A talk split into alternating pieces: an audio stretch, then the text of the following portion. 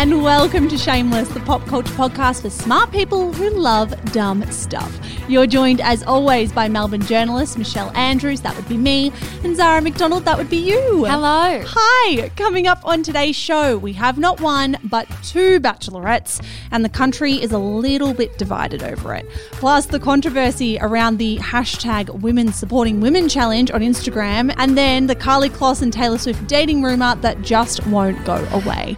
But first, Zara Ellis with an E, fine footed, raging hottie McDonald. How was your week? That is me. My week was not too bad. It wasn't too bad at all. A little bit brighter and lighter than last week when we came on Mike. pretty grim. Cheers to Melbourne weather. Like, it really turned it on for us. It heard how depressed we were in last week's episode, and it thought, you know what, guys, I'm going to give you some sun, I'm going to give you some blue sky and some vitamin D, and it made me feel a lot better. I know it's such a simple thing, isn't it? Just having the sun shining and the impact it has on your mood. But I think that's had a huge impact on mine this week. So, too has been consuming some really great podcasts. I mm-hmm. still can't stop consuming podcasts left, right, and center. And I'm not usually like this during the working week or in normal kind of weeks.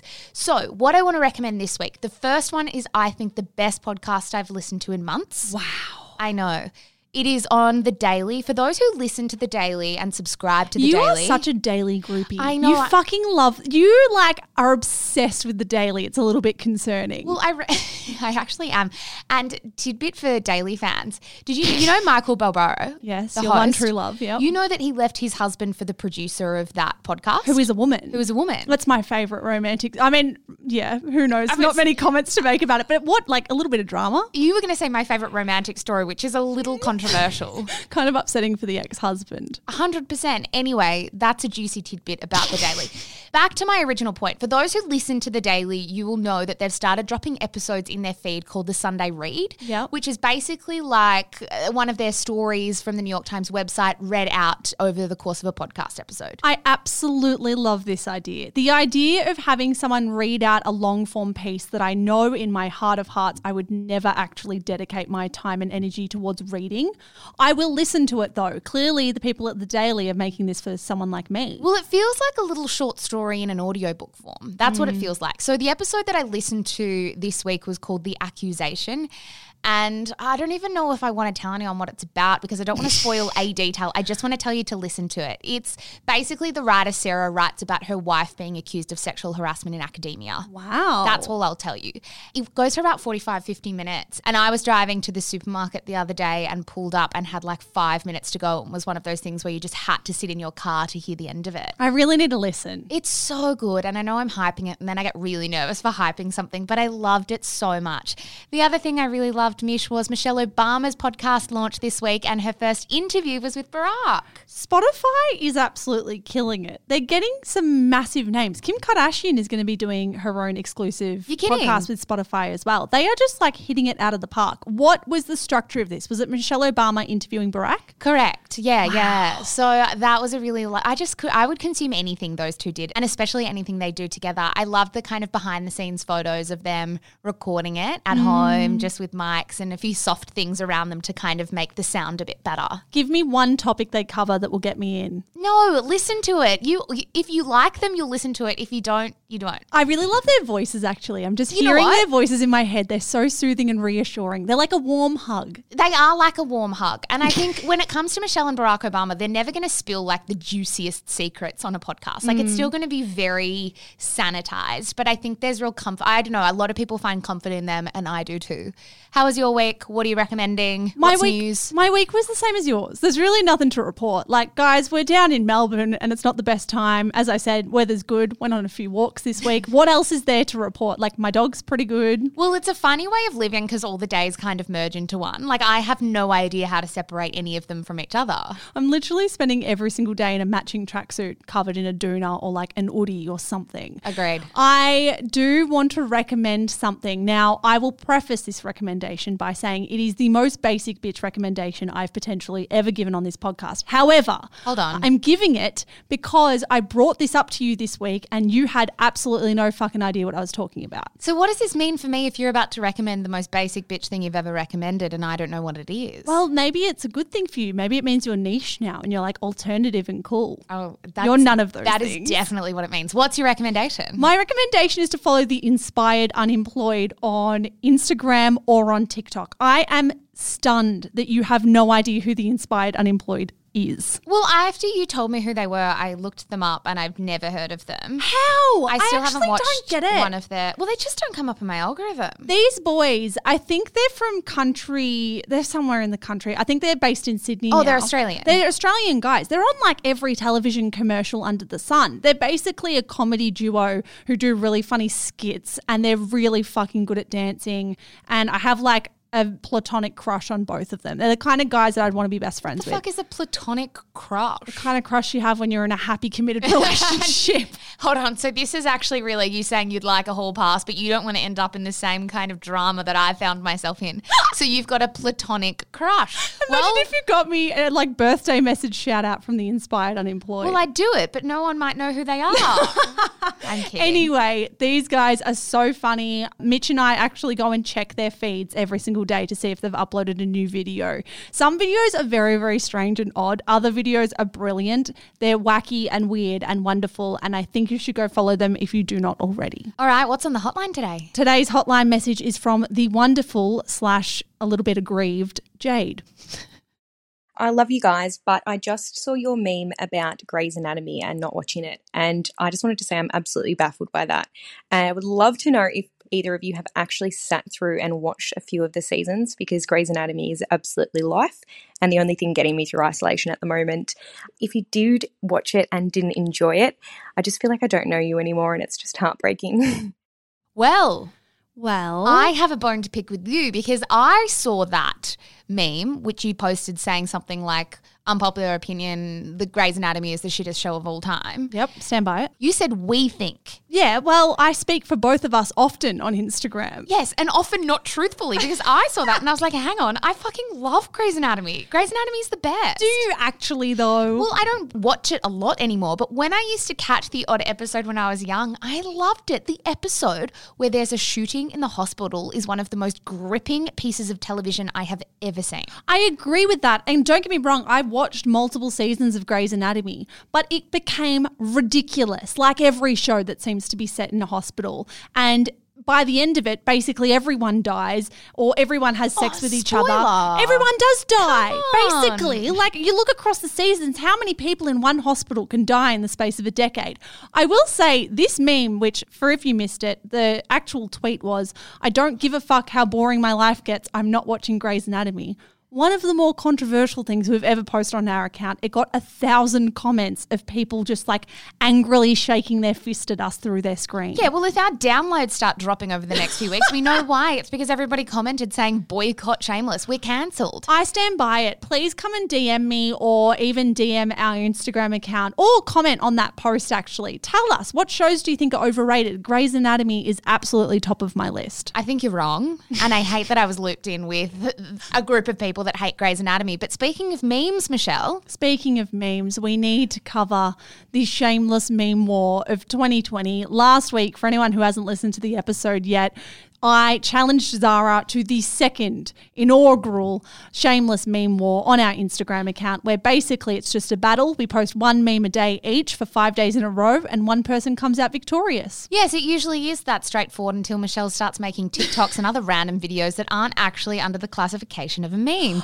which means congratulations for all the hard work you put in and congratulations for the likes that you were I came out on top. I won. Yes, you did, you technically did come out on top, but also you were technically disqualified because two of the things that you submitted weren't memes. This is actually bullshit, right? So many people came to me and said, You've bent the rules, you're not posting memes. I don't know what the fuck you think a meme is, but the definition, the dictionary definition of a meme, is an element of a culture or system of behavior passed from one individual to another by imitation or other non genetic means. It is just something that is recreated across time. I used pop culture references. One of the videos I created was that very popular argument between the Kardashians. Another one was about Taylor Swift folklore. Both meme material. Just because they're a video doesn't mean they're not a meme. No, see, what you're doing is kind of relying on a really general dictionary definition of a meme, which is just not up to date with how young people define memes. Had I known that I was allowed to create videos, I would have hired a videographer three weeks ago. You found out on Tuesday you could create videos because that's when I posted my most. Whatever. By the way, my video on Taylor Swift most liked thing we have ever posted on Instagram. I've got shit to do. I don't have two hours on a Thursday evening to make a fucking TikTok. I've got stuff to watch and things to listen to. Anyway, you did win, but I also won because you were disqualified. So I will take the crown, but you can take, you know, the smug faux victory. How is it walking through the world with such a one-dimensional view of everything? Me? Actually, mine's less one dimensional than yours because I have a more specific modern take. I have a more specific modern take on what a meme is. You have been pushing back on us getting onto TikTok for about six months now. I don't think you're like the most futuristic with your meme tastes. That's because I'm not getting on TikTok and doing dances in order to push our brand. I don't care if we're not famous on TikTok. I'm not dancing on that thing. anyway, let's get into the show because obviously, Michelle, we are starting with The Bachelorette. We are starting with The Bachelorette because, guys, in case you missed the memo, former Bachelor Australia contestant Ellie Miles, she was, of course, on Matt Agnew's season of the show last year, and her older sister Becky will be the Bachelorettes of 2020. Zara McDonald, what do you think? Um, I'm not gonna lie, I was a bit confused when I saw this in my newsfeed the other morning. I was a bit confused because I couldn't quite work out the mechanics of it first and foremost. I have no idea how this is gonna work, and none of us do, which is really, really interesting. I think my overriding thought was the last time I can remember watching a series of The Bachelorette with two bachelorettes was a US season where the two bachelorettes started, and on the first night, the men voted one of the bachelorettes off. What an epic season, by the way. If you haven't watched that, It's it was good so good. Kaitlyn, I think it was Kaitlyn's season of The Bachelorette. But obviously, that's not what they're going for here, right? They're not going to vote one of the sisters off.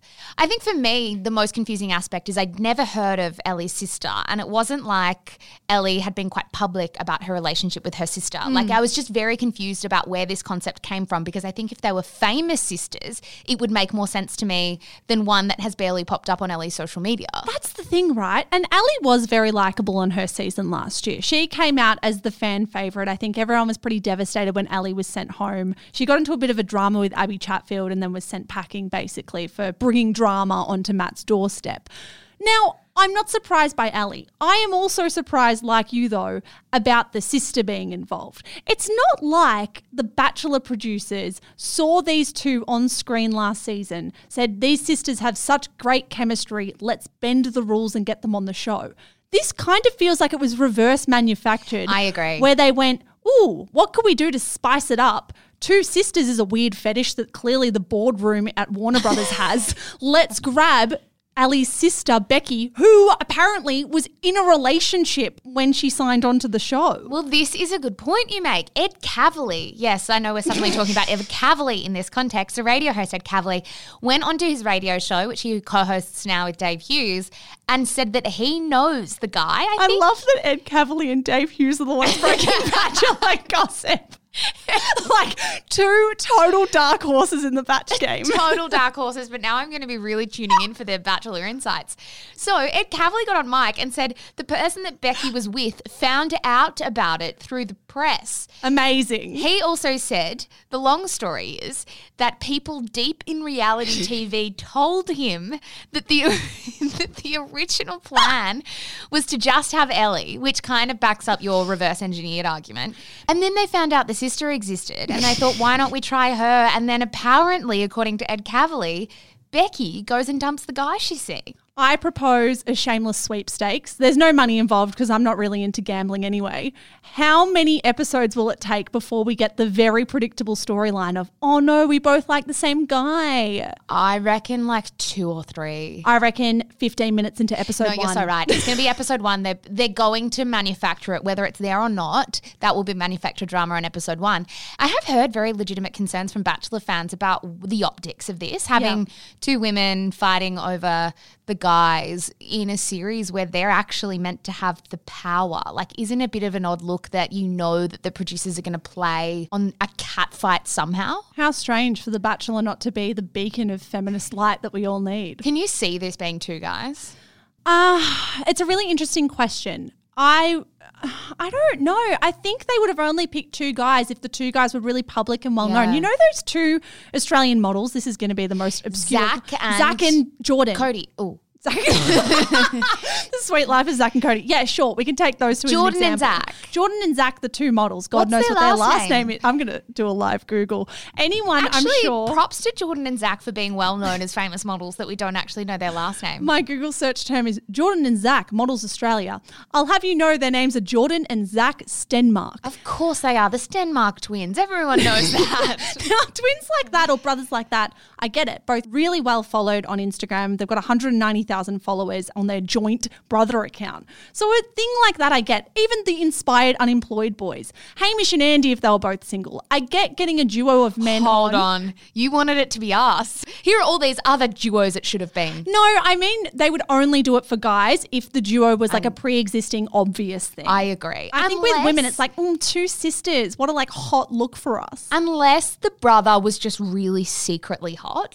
Don't you think we're always into a really hot secret brother? So I reckon if a bachelor came out and had a hot secret brother, this would happen. I did want to say though, there was a lot of commentary, and rightly so, that this is just another white bachelor or bachelorette, not just one, but it's two. And a lot of people are saying, when are we going to have a person of color in this mm. really, you know, high profile role? Why wasn't it Brooke Blurton? Oh my God. This is the interesting thing, guys. We have a very credible source who has been involved in the production of this show who said that Brooke Blurton was told she could be bachelorette. but her- Eventually. eventually. But her profile wasn't big enough. And to get a big enough profile to become bachelorette, she had to go on Bachelor in Paradise. Yes, and then I guess the assumption was from there that her profile would be built and she could eventually get that role. But uh, our sources also told us she wasn't actually asked. Yeah, she was one. never asked. So Brooke Blurton, an Indigenous woman who is bisexual, openly bisexual, was told you don't have a big enough profile. When you do, we'll consider you. And yet now we've had Ellie Miles be put in, someone with fifty thousand fewer Instagram followers who didn't go on Bachelor in Paradise, and yet she was considered eligible for the role. I just think there has to be a conversation about what the fuck is being spoken about in Warner Brothers head office because it seems to me that across the 14 seasons we have had so far, including the two this year, which we know will both be white people again, what is happening where only straight white Australians are considered eligible bachelors who are considered desirable? I think there has to be a question, and it's not to Ellie and Becky. They can't control who is cast before them. It's not to Locky Gilbert, who is this year's bachelor, but it is to the people sitting around that boardroom making the same decision year after year after year. Well, I think it's an especially important conversation as well at the moment. I started watching Bachelor in Paradise this week, Mish. Actually, that's what I did with my week. I started watching Bachelor in Paradise. And what I found very interesting is Niranga came out after he left Bachelor in Paradise and did say very explicitly that he was the subject of racism on the set from a fellow unnamed contestant. Mm. His storyline around him was this idea that he wasn't particularly dateable or he was kind of everybody's friend. And I saw a lot of really smart commentary on Twitter as well in that when we do have these people of color on, you know, franchises as famous and well known as The Bachelor, they're still not treated in the same way white contestants are. Absolutely. And I know that some listeners will be hearing this conversation play out and will kind of roll their eyes and sigh and say, why can't we just watch our trashy television and not make everything political? But I do think The Bachelor is a cultural phenomenon in Australia. It says a lot about who we as a society deem to be desirable. And I think there has to be questions now. We've seen 14 seasons. We've had one mixed race bachelor. That was Blake Garvey in season two. It's been six years since that happened. And we've seen hardly any diversity since.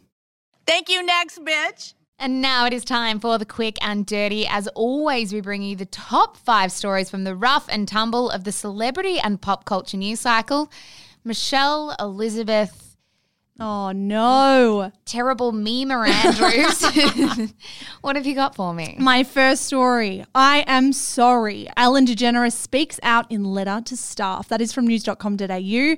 Ellen DeGeneres Zara has issued a letter to her workplace, everyone who has worked under her for the past few years, and has profusely apologized. Do you know why? Workplace culture, isn't it? There's now a report into some people really high up in the television show. Absolutely. So the show, particularly the producers involved, have been accused of sexual misconduct, racist behavior, of bullying, a whole bunch of really dodgy and concerning stuff. It's really uh, interesting. I mean, firstly, welcome back to the Quick and Dirty Ellen. I don't think she can escape this place. It's been a bad year in the quick and dirty for Ellen DeGeneres. It's not been good, but I'm also not surprised. Like, yes, they say the fish rots from the top, and if the workplace culture is bad, then usually the, like we said last week, it's usually coming from the top, but also the people directly underneath her because they're the people that she's hiring. So I wasn't shocked at all that there was kind of an investigation happening. I was pretty shocked with the severity of some of the allegations, though. Yeah, absolutely. So BuzzFeed did publish a bombshell report where they collated the stories from 10 former and current Ellen employees.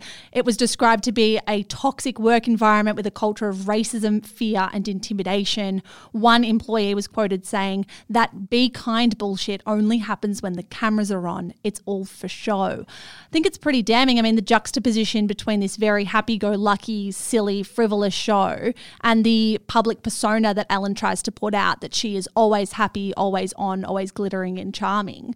I find that to be really unusual when you then consider all this stuff that seems to happen when the cameras aren't rolling. There was one employee who said that Ellen almost definitely knew what was going on, but then other former workers say that she was insulated from the worst stuff. What do you believe? Because I think it's more likely that it was the latter, right? I don't know. That's not in me protecting her. I think that's me kind of making sense with how these workplaces fester like this for so long is because a lot of people are insulated from the really bad stuff. Yeah, see, I don't know. I think regardless, she can't really get away with it, and God, there's no. no. excuse either way. There are reports as well. A Today Show, uh, an ex Today Show producer, actually came out this week and said that his experience with Ellen in 2013, when she came to Australia and was interviewed by Richard Wilkins, was a really baffling and cold one. So sometimes I think where there's smoke, there's fire. And I absolutely think Ellen DeGeneres has a lot of personal growth to do. My second story Bachelor in Paradise star Jamie Doran hires the lawyer who helped Nasser Sultan sue a newspaper for defamation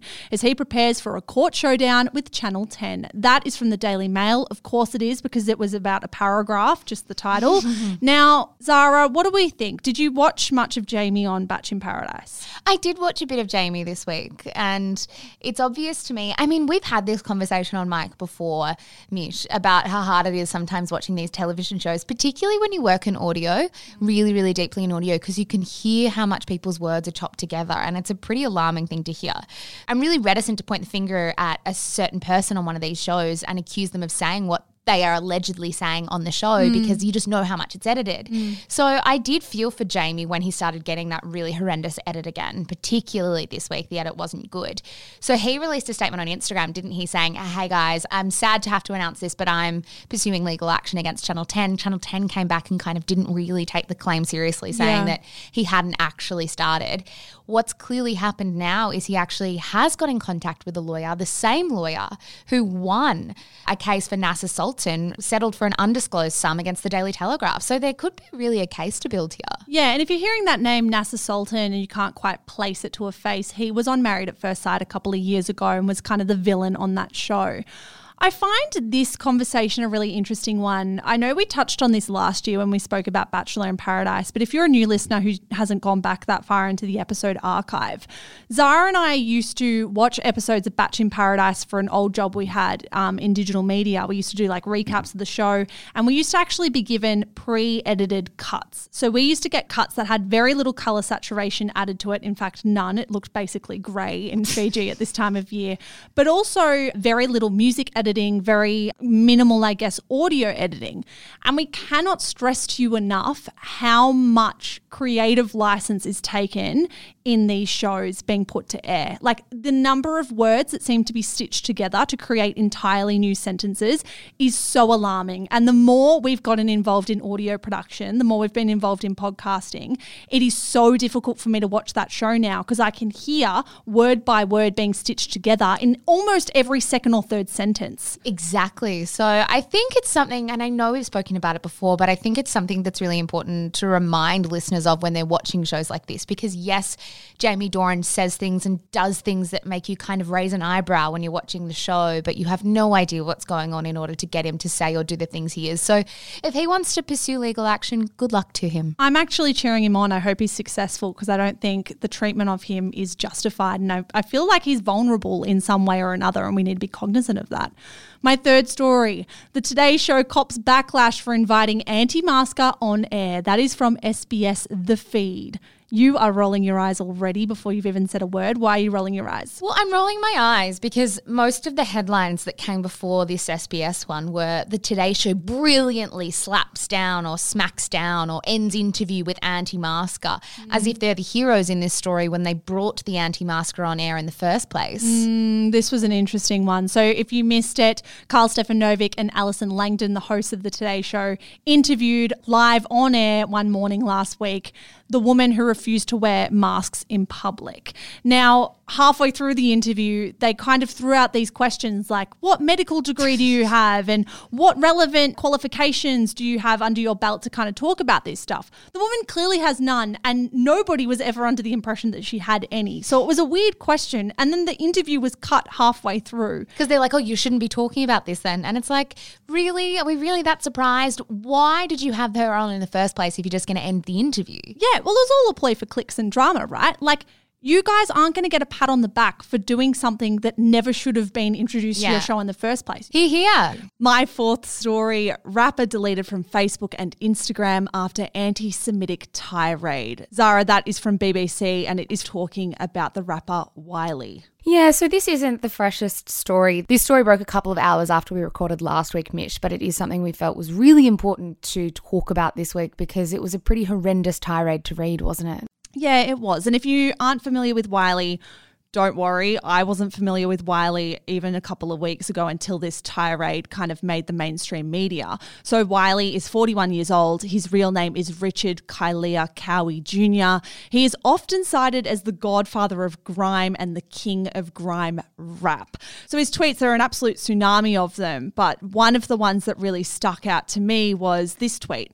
There are two sets of people who nobody has really wanted to challenge Jewish and KKK. Rednecks and the KKK and Jewish people are the law. Work that out. Goes without saying, Zara, it's absolutely disgusting and awful to read anyone say this about Jewish people. Yeah, for sure. And I think a lot of people are going around saying, oh, we won't bother reading them out, we won't bother drawing attention to them. But I also think while we're not going to read his entire set of tweets out because they're disgusting, I think it's worth putting words to what's been said and, and to kind of make public how disgusting this stuff is because I don't think it's worth sweeping it under the rug.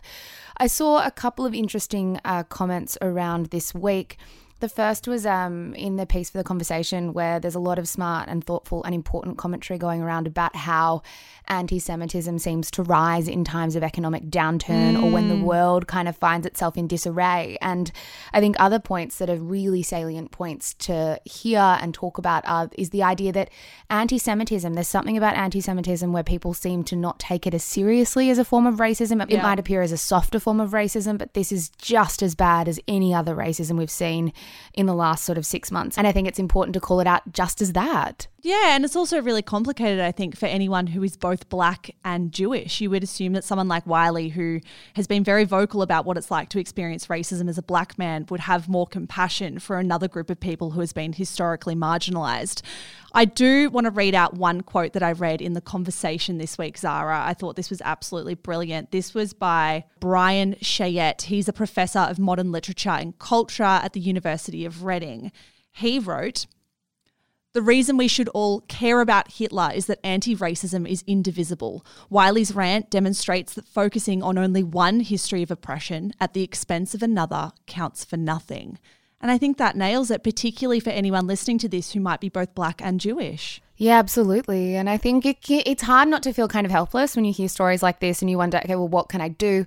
There is a campaign going around that has been going around for months, Mish. It's been quite a widely shared petition, and it is called Stop Hate for Profit, which is urging individuals to sign a petition to send a message to Facebook to tell them that they will never stand by a social media platform that is supporting hate or racism or misinformation.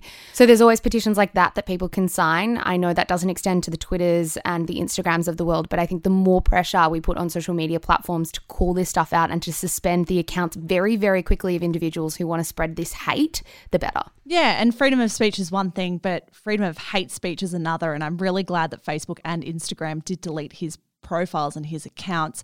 One positive element as well to come out of this Zara is many people are not standing by Wiley. His team has actually kind of deserted him in this time, which he absolutely deserves.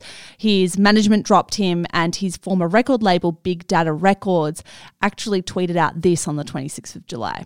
We released records by Wiley between 2007 and 2014. We fully condemn Wiley's comments, and royalties from those records will now be donated to campaigns that fight anti Semitism. I think that is a great pledge, and I think that is a really brilliant way to turn something that's gross and awful and a bit yuck into something that's hopeful and actually does a little bit of good. Absolutely. My fifth and final story for today's Quick and Dirty Delta Dole. Why the fuck did you agree to go on Sky News with Alan Jones? That is from Pedestrian TV. I know Pedestrian are usually pretty good at the headlines, but that's got to be one of my favourites of the last few months. I love Pedestrian TV. I feel like I've been reading their publication for eight or nine years now and it's still relevant. That's a good point. So, yes, the headline is right. Delta Goodrem did go on Alan Jones, but not to talk politics. She went on there to perform her newest song. What the fuck is going So on? random. I want to read a little passage from this article. It was really funny. It was written by Matt Galea. Sorry, Matt, if that's Galea. I'm not actually quite sure. He wrote,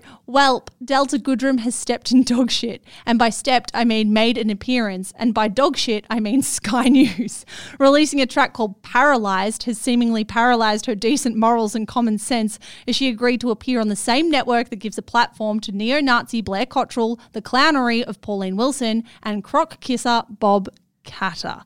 Such an odd decision. Why is Delta Goodrem trying to appeal to a Sky News demo? Maybe the tune's just a real bop and she thinks they're going to go for it. It makes no sense to me. I just don't get it. Like, why? And the way she announced it was weird. She went on Twitter and wrote, "I'll be catching up with Alan Jones on Sky News Oz tonight. Tune in from 8:40 p.m. AEST."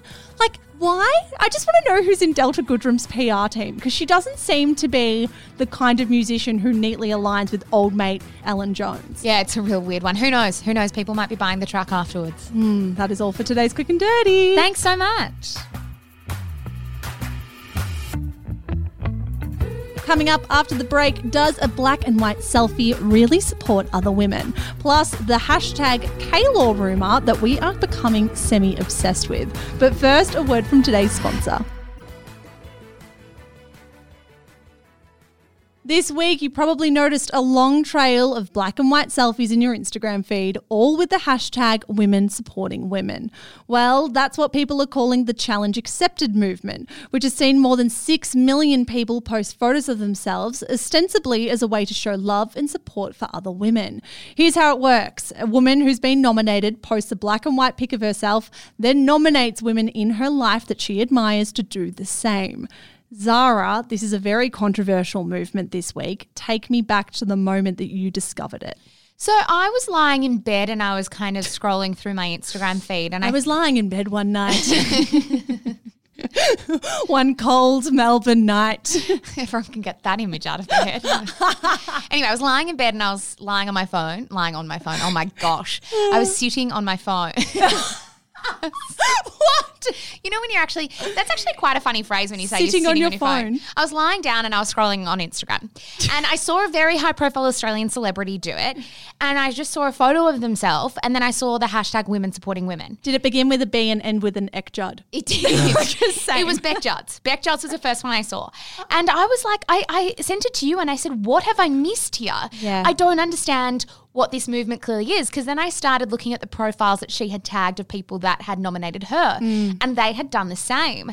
And I, I'm not going to lie, I was incredibly confused as to how this was a movement that was supporting women. Yeah, and she wasn't the only celebrity to do this. no. This was massive in the US as well as Australia. So the likes of Jennifer Aniston, Charlize Theron, Kerry Washington, Paris Hilton, Cindy Crawford, Khloe Kardashian, Jennifer Garner, and old mate Ivanka Trump all got behind this. Yeah, so a lot of, as you said, six million women uploaded a photo in the last kind of week or so with this hashtag. And I think when it comes to this story, we should acknowledge that there are quite a few layers to this story. And I think that's why it's been one of the most interesting stories I've kind of been consuming in the last month or so. It's the babushka doll of celebrity news stories. the babushka doll of celebrity news stories. I think the first layer to this is a conversation to be had about how the origin and the meaning of the challenge got lost as it got bigger, which relates very much to femicide in Turkey. The second conversation is whether I think a hashtag women supporting women challenge has much benefit in the form we saw it come to life, which was just solo black and white photos. And I think the third conversation to be had is whether that even mattered in the end because we are still talking about femicide in Turkey at our endpoint. I think what we should start with, Mish, is how the meaning of the challenge may have got lost. Absolutely. So there are three prominent theories about how hashtag challenge accepted and hashtag women supporting women came to life. One theory is that this has been going on since 2016. This came about after Donald Trump was voted in as the American president and was kickstarted again last week when one Brazilian journalist started tweeting about it and started sharing it again. That's one theory. The second theory is that this movement was generated by the women of Turkey, where it's reported 474 women were murdered in their country last year, mostly by romantic partners and relatives. So the original Turkish hashtags referencing that femicide epidemic were mostly dropped off when it started being westernized and coming into America and Australia. So the quote in The Guardian by Fatima Bhutto really explored this well. She wrote Black and white photos of murdered women are splashed across Turkish newspapers, televisions, and social media on a daily basis. It is alleged that the women of Turkey were called on to post black and white selfies to stand in solidarity with the women that we have lost, to show that one day it could be their picture that is plastered across news outlets with a black and white filter on top.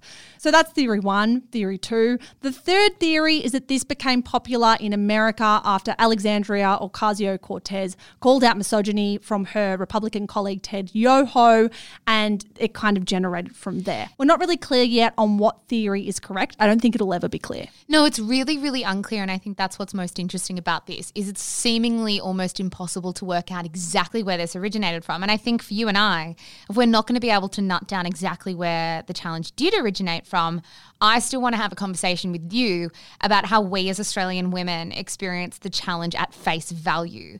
Like the idea that women were asked to upload a selfie of themselves and then nominate 10 or 20 other women privately to shout them out to mm. do the same. What was your gut feeling then if we're just talking about that idea as an empowerment challenge? I felt really confuddled by it. I don't think there's Confuddled, is that a word? Like confused and befuddled. I don't know. Is that a legit word? I felt confuddled. I just I didn't quite understand how all the dots were connecting. How a photo of yourself actually aids other women. But that was a really emotional reaction. And the more I've thought about it in the days since, the more I can absolutely see why it was a thing. What was your gut reaction? Yeah, mine was quite similar. And I guess the first thing I want to say is like, God, this is not personal. Like for anyone who posted, six million women posted, and they were all very different kinds of women, to be honest. Lots of different women posted. And I think it's not about the individuals that posted, but for me, I was really intrigued by the kind of bandwagonism that happened again on Instagram or the slacktivism, some people call it, or even the hashtagivism, or what I actually think I just butchered that last one. Instagramivism. I was more intrigued by that concept, the Yeah. the ability for a trend to take off really, really quickly. For me, my main overriding thought was I was kind of like, if we're hashtagging women supporting women, but we're uploading photos of myself, I'm just not sure what the impact is and what good it does. Like, I want to be able to measure, dare I say, I want to be able to see what success looks like, or dare I say, I want to measure what success looks like with a challenge like this one. I want a smart goal, needs to be measurable, needs to be reasonable, achievable.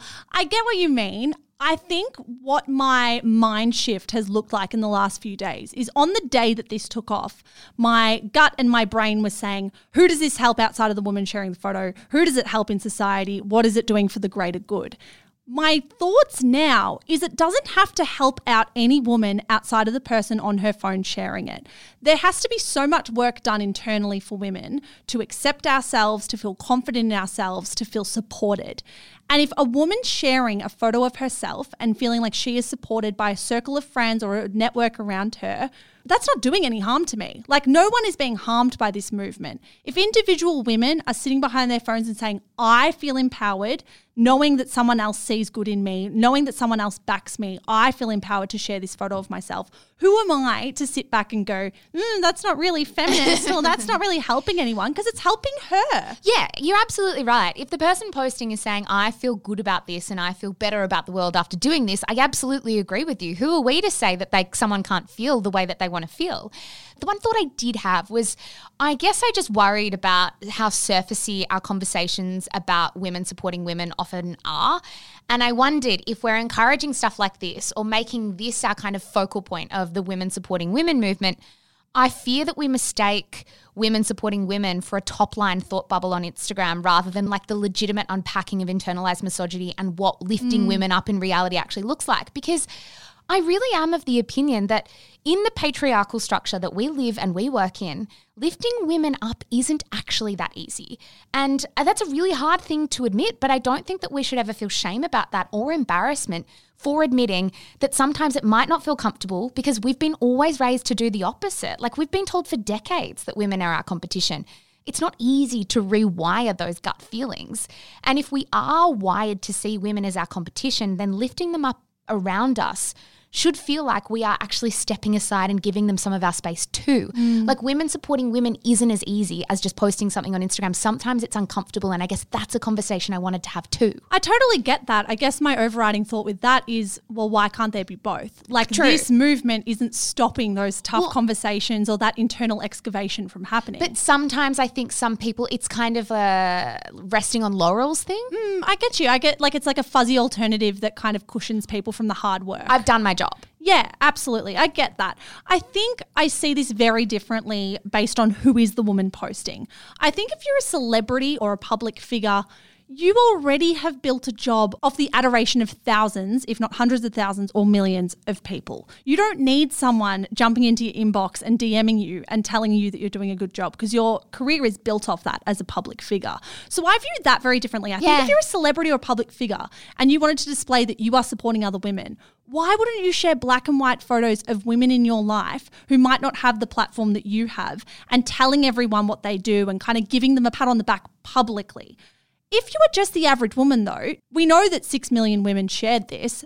99.99999% were probably teachers and nurses and retail workers. And the average typical woman, her sharing herself, she's probably not being recognized. She's probably going to work day in, day out, busting her gut to just get through. I am so fine with her posting a black and white photo of herself where she feels good. I think it's a very different expectation that I have of women who are very rich, very privileged, and already very adored sharing another selfie of themselves and the average woman. I completely agree with you. I do completely agree with you. I also think there there are some other really valid arguments around that I've been thinking about in the last week or so. One is about the fact that when you said this does no harm, I agree that largely it does very little harm, but I'm interested in the women who didn't get that tap on the back, who didn't get that message saying you're doing a really good job. And mm. I wonder if it felt more like an exclusive challenge rather than inclusive. That's an open ended question that I actually don't know the answer to. The other is exactly as you say that when you have high profile women taking part in this challenge, but posting very glossy, professionally taken photos that are probably very usually photoshopped, is it the same thing as your average woman just uploading a photo being proud of themselves? I just, I don't consider them in the same camps. But I did want to give a massive shout out to Australian TV presenter Abby Waymish, who posted uh, for this challenge, but she posted about her friend Emma Vosti. Mm. And she posted a photo of the two of them. It was a really lovely photo from behind where they had their arms around each other. And Abby wrote, not usually big on chain posts, but hashtag women supporting women is so important. Emma Vosti lives this mantra every day and is selfless, kind, and the ultimate cheerleader for those around her. In our stupidly competitive industry, Em taught me there is room for everyone and welcomed me with open arms. I'm very lucky to have her and the other women who have supported me in my life.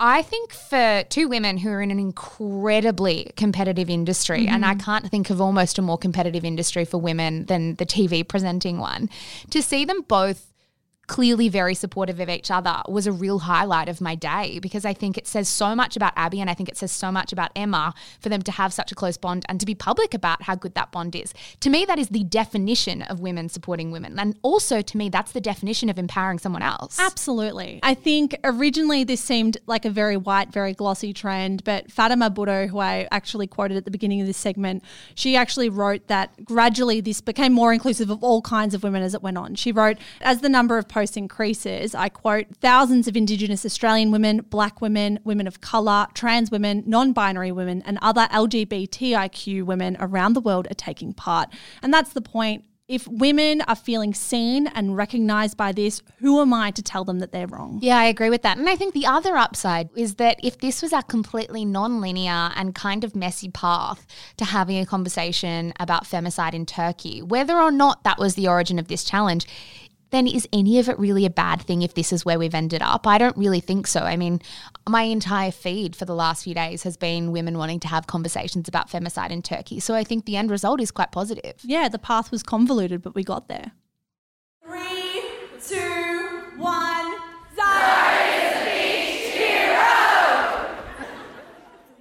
Have you heard the long held rumour that Taylor Swift and Karlie Kloss used to date? Yep, that rumour goes back to 2014, and according to a lot of people, the duo weren't just besties but actually dating. So, why are we talking about this now? Well, as we all know, Taylor Swift just released her new album, Folklore, and with its release came a bunch of reignited rumours that some of the songs were about her rumoured relationship with Kloss. Do I believe any of it? I think you'll quickly come to realise that no, I don't at all. You should. but do I want to unpack the many, many rumours about two of the most famous women in the world? You bet I do. Mish, I know you're the same. I am the same. And boy, oh boy, do I believe this rumor. I am so on board and championing this rumor. I love it so much and I so dearly want it to be true. So excuse me if I'm a little bit biased. Yeah, I desperately hope it's true. I just accidentally looked at the facts and decided I it's lit- not. Mm, You okay, right? fine. No, I'm not fine. Breathe, sister. I did want to quickly say so, this started, as I just said, when Taylor released her new album, Folklore. And shortly after Taylor released her album and uploaded a photo on Instagram in a forest, people saw that Karlie Kloss had also posted a photo of herself in the woods Hugging a tree. Happy place. Hugging a tree. And suddenly everything blows up. So that should just give you a snapshot on how stupid this rumor is. First of all, I don't like your framework that you're operating in. Open your mind just a little bit, my one dimensional friend. Let's go through the timeline of Kayla. So, Kaylor, by the way, Yeah. not Kayla. So, these two met in 2012. By 2014, they were firm, firm friends, like best friends in the entire world. Karlie and Taylor were going on road trips together, which they documented in Instagram photos. They were writing messages in sand. There was one message on Karlie Kloss's Instagram that says, Karlie loves Taylor, written into the sand on the beach. By April of that year, 2014, they were going everywhere together, including to the Met Gala. By September 2014, for her Rolling Stone cover story, Taylor Swift gave the reporter a tour of her home, including Karlie's bedroom. Quote, this is where Karlie usually stays. Photos of Karlie Kloss were up on the wall of Taylor Swift's mansion. And in December of that year, a few months later, after that Rolling Stone cover story, TMZ or TMZ published a blurry photo of them kissing at the 1975 concert. I know you're about to jump in, but they were kissing. No, they weren't. They I were kissing. If you've watched the footage, the thing about the Karlie and Taylor story, which I find really most intriguing, is to me this is so obviously one of the most overexcited, fresh female friendships that you can see a blueprint of. and I think the quotes really speak to this. So you're absolutely right. They met properly in 2013 at the Victoria's Secret fashion show. And only a few months later in 2014 were already going on a road trip together. I find this 2015 interview with Taylor Swift really interesting because she told Vogue, We'd never met before, but we're BFFs now. And then later said, And we were just like, You, my friend, now. And I, I it just feels like such like a, a young, immature, very intense, fresh female friendship. You know the type. Of course, I know Yeah. the type. So you know the type. Then they're going on road trips together. Then they're like, oh my God, this is Karlie's room. You know what it reminds me of, Zara McDonald? A fresh relationship. No, it's not. Because the thing about Karlie and Taylor is if they were really dating and if they want it to be that secretive, which obviously, apparently, according to all these sleuths, they did want to keep it a secret, they would have been more subtle than all of this outlandish friendship stuff that was out there. Like, they, mm. you're not going to be writing love hearts saying Karlie loves Taylor. Like, the facts don't align for me. I would genuinely love all the listeners listening to this right now, pop it into Google, search for Karlie and Taylor, TMZ 2014 1975 concert, and tell me they're not kissing in I that don't think they are. I, they've got their arms around each other and they're holding each other's hands, but I really genuinely believe this was a very intense friendship, which makes a friendship breakup all the more dramatic, which uh, we're going to get to in a sec. But I think they were probably just a bit tipsy and kind of like rolling into each other's arms. I can't promise that I'm not like that with my female friends when I'm out at a bar. When I was younger, particularly, even and I'm actually not the most uh, affectionate person in the world, so maybe I'm not the best example. But I know plenty of females who have that really intense physical affection with their girlfriends, for sure. All right, you can twist it whatever way you want. They're kissing in the photo. How many friends do you have where they've got a room in your house? I mean, you don't exactly have a She actually didn't say this is her room. She said this is my guest room where Carly often stays. So I mean, God, it seems unlike these Taylor Swift sleuths to twist the facts. I also wanted to paint you a picture of how flimsy some of the evidence is. Right? I was deep on Reddit. One of the most popular posts on Reddit about this was this big deep dive, and the person who wrote this deep dive, Mish, I want to read you one of their key pieces of evidence. Okay. I then began sifting through both Taylor and Karlie's Instagrams, and the birthday wishes they post to each other are much more lovey dovey than a birthday wish I would ever give to a friend. This checks out. Examples T Swift to Karlie. Some of my best memories have been with this girl, laughing in the kitchen. Happy birthday to the ray of light that is Karlie Kloss. Karlie to Taylor Swift. Happy 26th birthday to my cookie baking, road tripping partner in crime. Looking forward to a lifetime of adventures ahead together. A lifetime Hold of on. adventures together. This Redditor wrote, sure, it's nothing major, but something about it feels really odd to me. It's all in the details and reading between the lines. in my opinion, Karlie is showing her ownership over Taylor Swift in a sense. My cookie baking partner. Think about it. Surely, if you were just saying this to a friend, you would say, Happy birthday to this cookie baking. I'm going to go back through because I occasionally do a birthday shout out to a friend, and I bet you I use my in all of them. While you do that, I can just tell the listeners that apparently these Okay, two. oh first one I can find. Happy birthday to my sister. Well, was that The to next- your sister? No. Another one. Fuck, I call all my friends my sisters. A big cheers to my sister on her birthday. Do you have something to tell us about a lesbian relationship? Not with between you either and of my friend? two best friends. I do want to talk about this legitimately though, because it's not just a couple of Taylor Swift fans sitting around thinking that Taylor Swift's new album Folklore is a queer album or an album that at the very least explores same-sex relationships. The LGBTIQ plus community is going like absolutely wild over this. They are convinced. And one quote I really, really enjoyed was actually from Rebecca Shaw in Junkee this week. She wrote, As a queer person, I fully get the urge to read into subtext and clues to try and ascribe queerness to entertainment. A lot of the time, subtext and queer reading of content is all we have. I can understand why it is exciting, especially for young queer fans of Taylor, to imagine a world in which she is queer and in which she is singing queer songs. If you ask me, even if it's not explicit intent from Taylor, the entire album has strong queer vibes and you can claim it if you see it. I like that. I think that's a beautiful quote and it's probably true, but what's to say it's Karlie Kloss? The evidence is still quite flimsy. the kiss is not flimsy. If I'm going back to folklore facts that people are pulling out, some people said that because in American Dynasty, Taylor Swift mentioned St. Louis, which any good Karlie Kloss fan will know that Karlie Kloss is from St. Louis, that means it's about Karlie Kloss. The other thing is that she also mentions ballet, and Kloss is a trained ballet dancer. This reminds me. Case closed. Have you seen our conclusion. Have you seen almost every Friends episode? yes. Okay. Do you remember the episode where Phoebe meets her birth mum and they're Yes. kind of asking it, they're trying to work out if they've got stuff in common? And Phoebe goes to her birth mum, Do you like pizza? And her mum's like, I love pizza. And then she's like, Do you like dogs? And Phoebe's like, I love dogs. And they're like, Oh my God, it must be true. And it's like, that's like this. You're pointing it to the most like random things and pulling them together and creating connections based off it. Look, you can say whatever you want. If you want to do a deep dive, the subtext behind dozens of Taylor Swift songs like Dress, which was written in 2018, or Betty, which is on the new album, seem to have a very strong queer vibe to them. I think it's worth listening to the queer community community. They know far, far more about this than I do. And it seems that apparently, this is a quote from one article in Vox, it has a strong witchy, queer, cottagecore vibe and all of the ingredients for a steaming hot brew of queer subtext. That was a line that was way too cool for you to read out.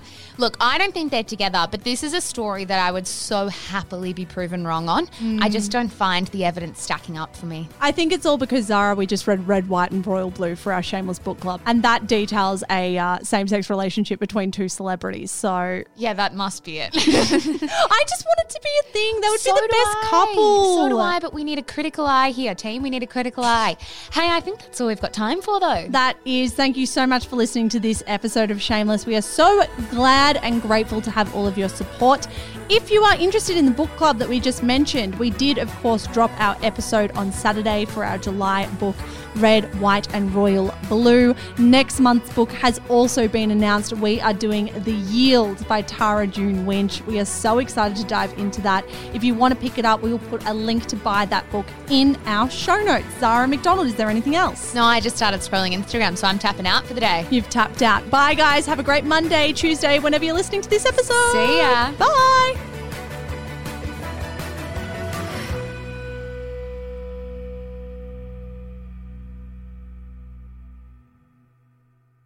Hello, guys. Mish here. I am the co founder of Shameless Media. Thank you so much for giving us your ears and your mind and your time. We're so grateful. If you enjoy the stuff that we produce, may I recommend our brand new podcast, Style Ish? Stylish, if you want to say it quickly, style dash ish, if you want to take the long way through. It is our podcast for all things fashion, brand, business, and beauty. If that is in your wheelhouse, if you care about style content, you will love this show. It is, of course, more than just a show as well. It is a newsletter, it is an Instagram feed, it is a TikTok account.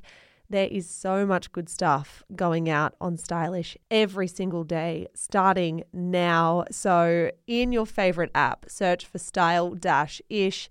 Give it a listen, give it a follow. We are an independent media company and we would be so, so grateful for all your support. That's all from me, guys. Check out Stylish and have a good one.